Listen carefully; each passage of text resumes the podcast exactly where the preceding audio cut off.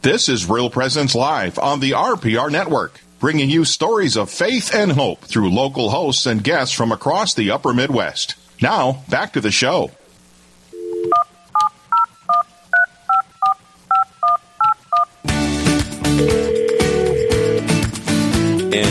We are beginning our segment called Straight Talk here on Real Presence Radio Live. Welcome back. This is Father Randall Kazel broadcasting live from the Church of St. Michael in Pine Island, Minnesota. And if you would like to call in to ask a question, our phone number is 877 795 0122. Again, 877 795 0122. And any question is welcome on the life of our faith might be of assistance. Or you can also look at the Facebook page for Real Presence Radio. And I'm happy to answer questions you may have about our faith and the Catholic Church. Uh, so there's a wide variety of possible topics, and I think we have one that's come in through our Facebook page here already. Let me see what it has here. Uh, from Phil, thank you for sending in a message uh, this morning. Phil's asking, I get the title of the sorrowful heart of Mary. Uh, but then the question, why don't we ever hear about the joyful heart of Mary? Well, that is a great question, and and I'm only offering my opinion, my various thoughts. There's no official teaching on this, but my opinion on this is uh, the the aspect of the sorrowful heart of Jesus tends toward our current state in uh, or the state of the world being fallen since original sin, and then the constant need of redemption the continual need for, in a sense, what I describe as the the the loving confrontation that our Lord offers us uh, regarding our sinfulness or our, our tendency to go out of or away from the will of our Heavenly Father. And that is one of the sources of Our Lady's sorrows. And it also the impetus for her to intercede for us. And the place where that reached its, you know, its pinnacle in the heart of Mary was at the foot of the cross and it is one of the sorrows of our Blessed Mother when she was there uh, wit- as a witness, uh, but also as a collaborator in what was happening. That she united her heart with that of her Son, Jesus Christ, on the cross, and presented him to our Heavenly Father as the high priest. Jesus presented himself as a sacrificial victim for the forgiveness of sins and as an atonement for the damages of our sins. And so our Blessed Mother, who see and perceive sin continuing in the world uh, and people not cooperating, even to our current day, with the plan of our Heavenly Father for redemption through His Son, well, that grieves her heart, and there, there's a kind of ongoing sorrow in that sense. So there is a, uh, but devotion to her heart then uh, offers a, a, a, sort of a, a, mystery for us that we can actually console our Blessed Mother's heart, and that uh, that that is another aspect of growing in a sort of filial love or a relational experience with Mary. When we think of her sorrowful heart, that we uh, her heart not only sorrows for our sins and the sins of uh, the world, uh, but that when we approach her and want to compassionate her, to to be one with her in the sense of her sorrows before Jesus crucified, before Jesus who took upon himself our personal sins and the sins of the whole world, that we may be forgiven, uh, that we may express a kind of empathy uh, it becomes a point of conversion. There is the, the mystery that our Lord desires us to offer this uh, uh, empathetic love to our Blessed Mother, to see her as a, a type of mediator uh, with us before our Lord Jesus, and that she has this role as mother and as queen, and has been given uh, through and from our Lord Jesus uh, the grace to share with us uh, that will lead to a deeper, heartfelt conversion. These interior conversions that happen in relationship with Mary uh, can help lead us to have the greatest love for Jesus because devotion to Mary is not the end. If we practice this empathy and consolation to her sorrowful heart, it truly leads to a deep and profound awareness of the unfathomable love of Christ for each one of us, that his, his love is true, it is sincere, it is real, it is total, it is faithful, it is loyal uh, to his beloved whom he gives himself for. And so it gives us the impetus to even cooperate to a greater degree because we're, our conversion is often by degrees, how, how open we are to receive the light of the Holy Spirit, how ready we are to receive his love and, and our, our choice, our willingness and the will to let oneself be loved and then to choose to love him back and to have that be put in concrete actions in the, the works of faith and hope and love built into the love of Christ. So our Blessed Mother always leads us to Jesus. He is our end, and it is through him that we can go to our, our homeland and to see our Heavenly Father. So there, there does tend to be. I, I acknowledge the, the implicit point of the, your question, Phil. There, there tends to be a, a greater emphasis on the uh, sorrowful hearts of Mary for all of these implications and more. I think there's many people could add to the implications of devotion to the sorrowful heart of Mary, uh, but there is room for uh, experiencing in uh, relationship with our Blessed Mother uh, her the joys of her heart. Uh, consider when our Lord would have revealed to her His resurrection and the joy and the consolation that would have been to her heart, and the, the other various joys that she has in relationship, perhaps when Our Lady was assumed into heaven and took her role as as uh, the Queen of heaven and earth. What a joy, and how she would have received that uh, gift of love from the Holy Trinity, and, and how joyful she is at the seeing uh, her children be converted as she intercedes to this day and this moment, uh, perhaps in the various shrines throughout the world, like Our Lady of Guadalupe or our Lady of Lourdes, Our Lady of Fatima, and so many others where our Blessed Mother has come and people come and all of a sudden there are conversions. What joy that gives to her heart to see souls uh, come to our Lord and respond to her petitioning uh, on our behalf. She truly is our mother, and when she sees the, the graces through her heart uh, become fruitful in our hearts, uh, I know that makes her very joyful, very happy. So there is room for a contemplation of, especially leading us to gratitude to the Holy Trinity for all the graces that He has given, God has given to our Blessed Mother, and then her role that God has uh, shared with her on our behalf for our good and her honor being the Mother of God. So, great question, Phil. I can go on for quite a while on that as well, but uh, hopefully that gives at least a little more food for thought and uh, the possibility of having some balance in the consoling and uniting one's heart uh, with our Blessed Mother, and then through and in her heart to our Lord and Savior Jesus. Another question has come up. Uh, thank you for your questions. What do you mean by consoling the Sacred Heart or the Immaculate Heart? Well, that is a great question. Uh, there is uh, what I'm getting at is a kind of uh, mystery that our Lord invites us into, because we have this understanding in our faith that uh, in in our by our Lord's wounds, you know, from Isaiah the prophet, by our Lord's wounds, uh, we by His stripes we are healed, uh, and then also by our Lord then dying on the cross when we have baptism, we are baptized into His death, and we're also baptized into His resurrection. There is this mystery that uh, our lives are directly connected to the humanity of Christ, and through His humanity, uh, we are therefore connected or have available or access to the divine, God Himself uh, through Jesus Christ. And so, in our Lord's ascension into heaven, we also have this uh, beautiful but mystical true teaching that our Lord ascended into heaven, that we have a foot in heaven through his sacred humanity. And there is then uh, what happens uh, there's a understanding our lord on the cross. There is a sense uh, the, the idea our lord said uh, when the son of man is lifted up i will draw all people to myself. So what does this mean? Our lord is lifted up, and he, he's giving this kind of confrontation uh, regarding sin, a, confront, a, a, loving confrontation. And on the cross is in a sense where the, the guilt and the darkness of sin meets the holiness, righteousness, and the perfection of the will of Almighty God. And so through the Son, then there can be reconciliation of what is unreconcilable. So the, the greatest dilemma and problem in the human family that we could not resolve is resolved with Christ crucified, with Christ on the cross. It is in the midst of what is going on inside of Jesus on the cross and his offering to our Heavenly Father of himself as high priest and his, his flesh as uh, the, the sacrificial lamb on our behalf, all within himself.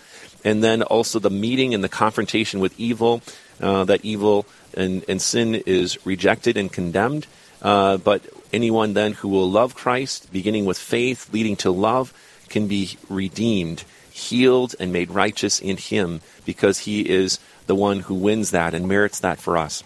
So when we look at this, then, what is happening in our Lord, that He is doing this for us, uh, there is a sorrow uh, in His heart when His love and His grace is rejected, because that is still happening even to this day. It's not rejection of Jesus, we know in our world is, it happens, it's taking place, uh, but because the ordering of the will of our Heavenly Father is not finally established, and you know, in many places far from it, but nonetheless, the the desire and the gift of Jesus Christ is there. So when when you think of this, when in our human relationships, uh, say someone offers a gift to someone or to some people, and that gift then is not appreciated or not received or it's disregarded, there's a sadness, a sorrow in the heart of the giver because the giver wanted to give with love and something uh, of, of value or appreciative to the person of the giver. But then when the receiver is not receiving or doesn't appreciate or does not return some love in return, the giver experiences sorrow. So our Lord sees his giving continuing through time, and he also sees people receiving and then loving him back. He is consoled and brought to a joy for that. And then he also sees people uh, rejecting his gift, and that saddens his heart.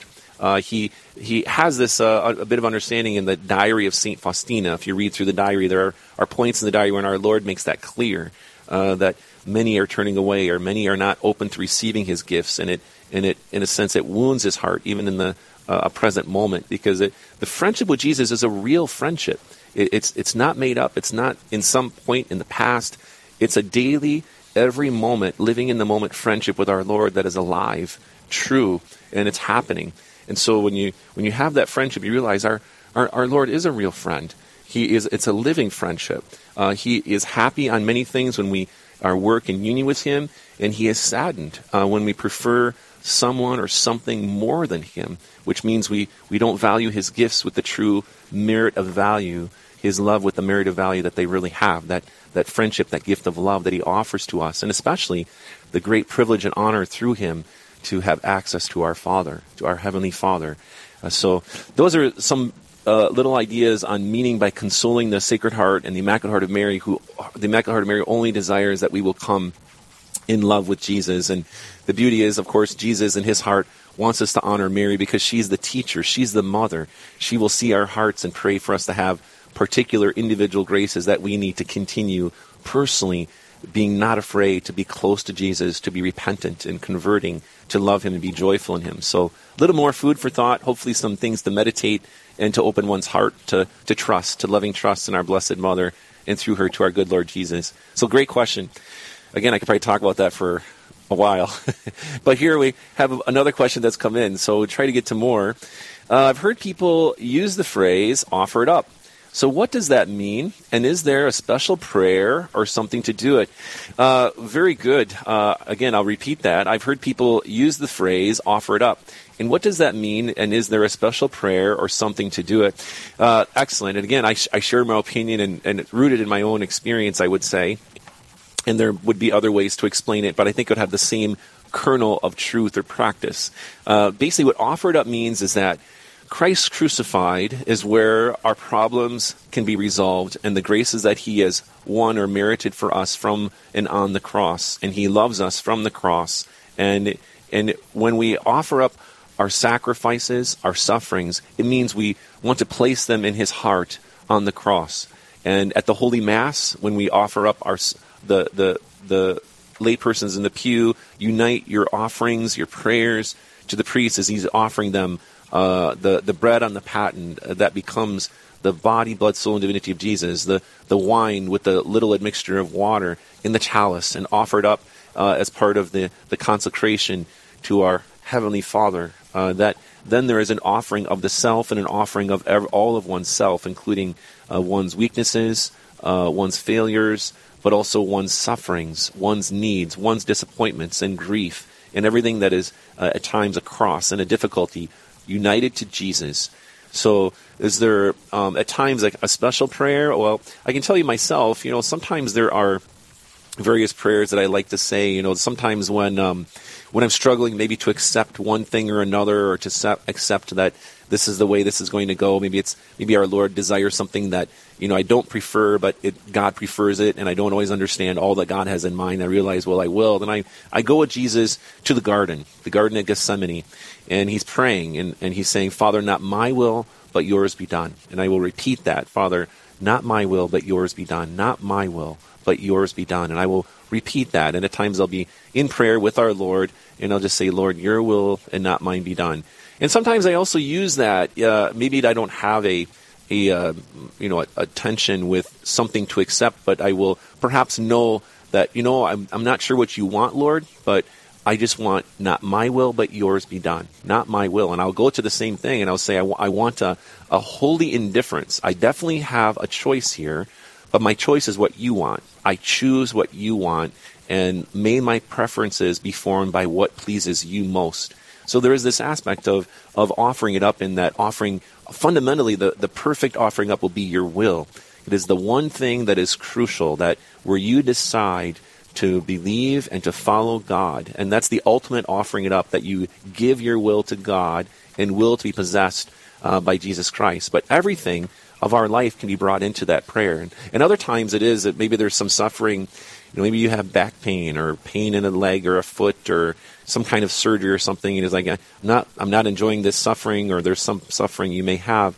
Uh, one thing I found beneficial, Jesus, I suffer this for the love of you for the love of you and the conversion of sinners, or for the conversion of this soul. Jesus, I suffer this for the love of you. And that, that prayer has been fruitful for me uh, and for many others that I know that when you think of what you're suffering, for Lord, I suffer this for the love of you, and then you you will to be united with Jesus, and and beautifully he, he he can help the soul to know, and I suffered for the love of you, and so he he makes the soul to know from the cross, I suffered for love of you, and thank you for your offering and love for me. We are united uh, in in that offering before the Father. So it becomes a beautiful prayer uh, that that is profoundly fruitful. So I encourage you to have this interior sense of offering it up, but let it be more personal than just saying I'm just going to offer it up, and let it be with your with your heart with some a fervor or a holy passion, I might call it, uh, of love for Jesus, which always unites and brings greater unity. So great question. I can go on for that for a while yet too, but more questions are coming in. So great for the questions. Um, question here: I've seen people wear uh, St. Benedict's medals and miraculous medals. Is one better than the other? Well, great question. Um, hmm. Again, this is only my opinion, uh, but is one better than the other? I would say, well, it depends on God's will. So if, God, if our Blessed Mother wants you to wear a miraculous medal but doesn't inspire you to wear a St. Benedict medal, I would say the miraculous medal then in that case is better. But of course, if you're a Benedictine or maybe perhaps you're you're experiencing some inspiration regarding the Holy Cross, because ultimately the St. Benedict medal is tied to the, the victory of the Holy Cross over evil, uh, then that's better. But is two better than one? Mm, not necessarily. More, more is not always better, but I would say more grace uh, being open to grace is better than less grace because grace is the key of the transforming power of the interior life that we you know receive the sacraments including confession regularly. I recommend at least once a month and of course holy mass every sunday and weekdays if you can and time in adoration and prayer reading from scripture and studying and having mental prayer uh, and contemplating the, the beauty and the love of god uh, but as far as uh, you know, these medals, Saint Benedict miraculous medals, and scapulars, they're sacramentals. Um, and I would say the the one the one sacramental that one could wear that is uh, my own opinion. I am a Carmelite, by the way. I'm a secular Carmelite, discalced, a third order. Uh, I would say of all the sacramentals, the brown scapular would be one that I would recommend the most. that that if you would wear the brown scapular, it is one tied to some key events, including, say, the, the apparition of Our Lady of Fatima on October 13th, 1917. She appeared as. Um, as Our Lady Mount Carmel, and that's the the fourth uh, request of Our Lady actually at Fatima. It's not well known. There there is Our Lady wanted to pray the Rosary each day for peace, sacrifice and offer penances uh, for the conversion of hardened sinners, um, and then uh, to continue to strive to grow in holiness uh, uh, to her immaculate heart, devotion to her immaculate heart.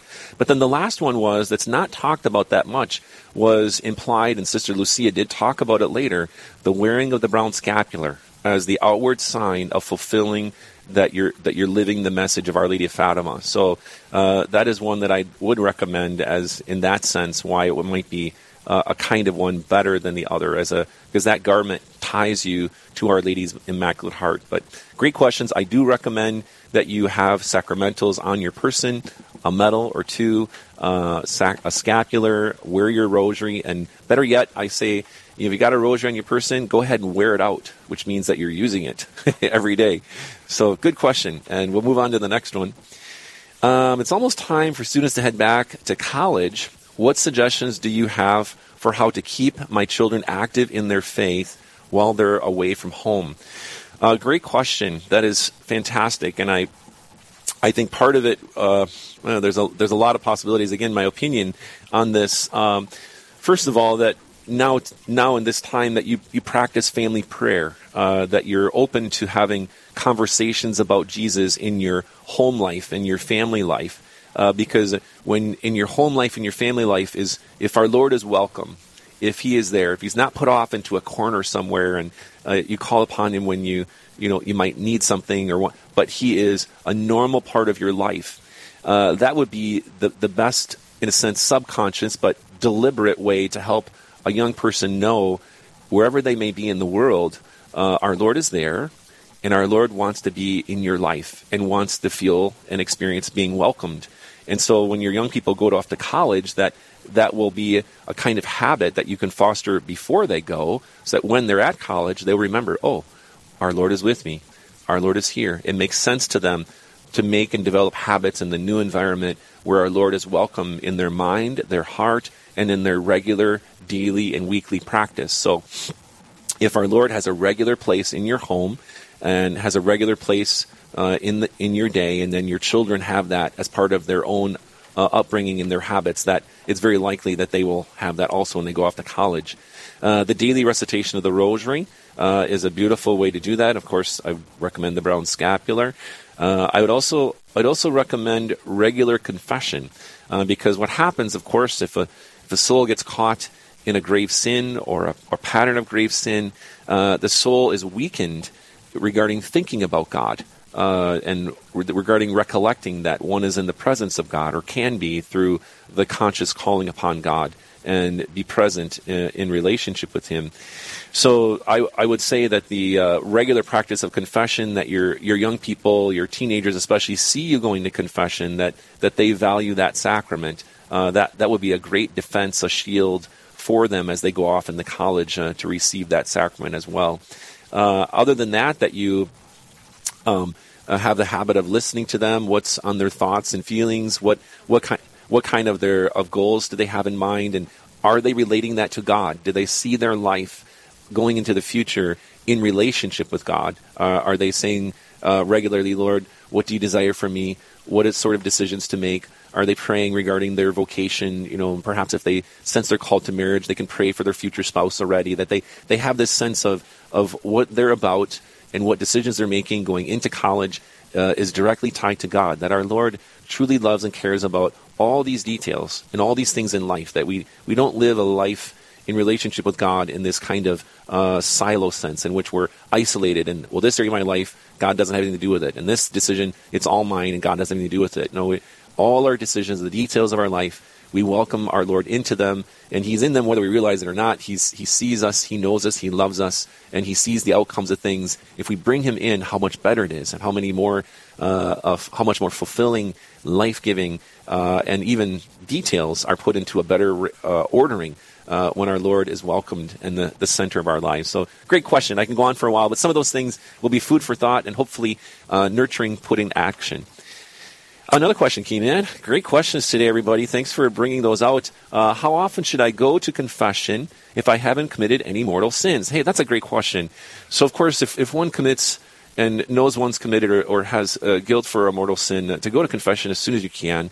And uh, you know, I would, and I, many priests that I know, they'd be happy to hear a confession, even on the spot. Say, Father, can you hear my confession? If for some reason maybe they're you know, or a minute before starting mass. They may not be able to do that right that second, or they have to start mass. But but ordinarily, you know, we'd be willing to to stop what we're doing and and uh, um, to uh, hear hear that confession, to give uh, freedom from any guilt of sin and peace to the conscience and the heart, and that interior freedom to engage in friendship with God, because the sacrament of confession is about God and the soul and the desire that God has to take away any barriers to union.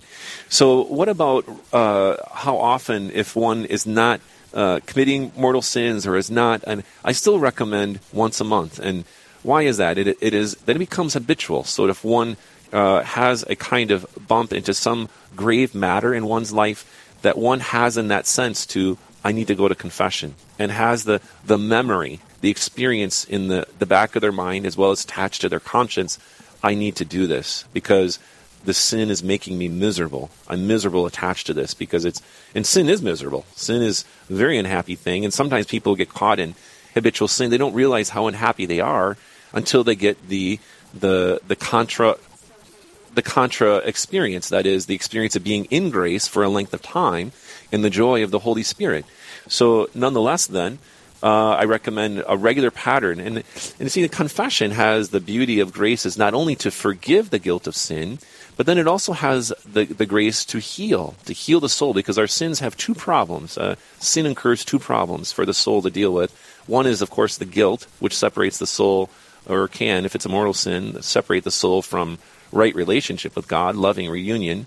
And the second one is that sin damages the soul, and it can also damage other souls and God's creation. So we, we account for both of those, and the way we account for them is in relationship with our Lord, whose sacrifice on the cross is more than enough. It's perfect and infinite to account for those two dilemmas. But the confession can also begin the healing of the damages.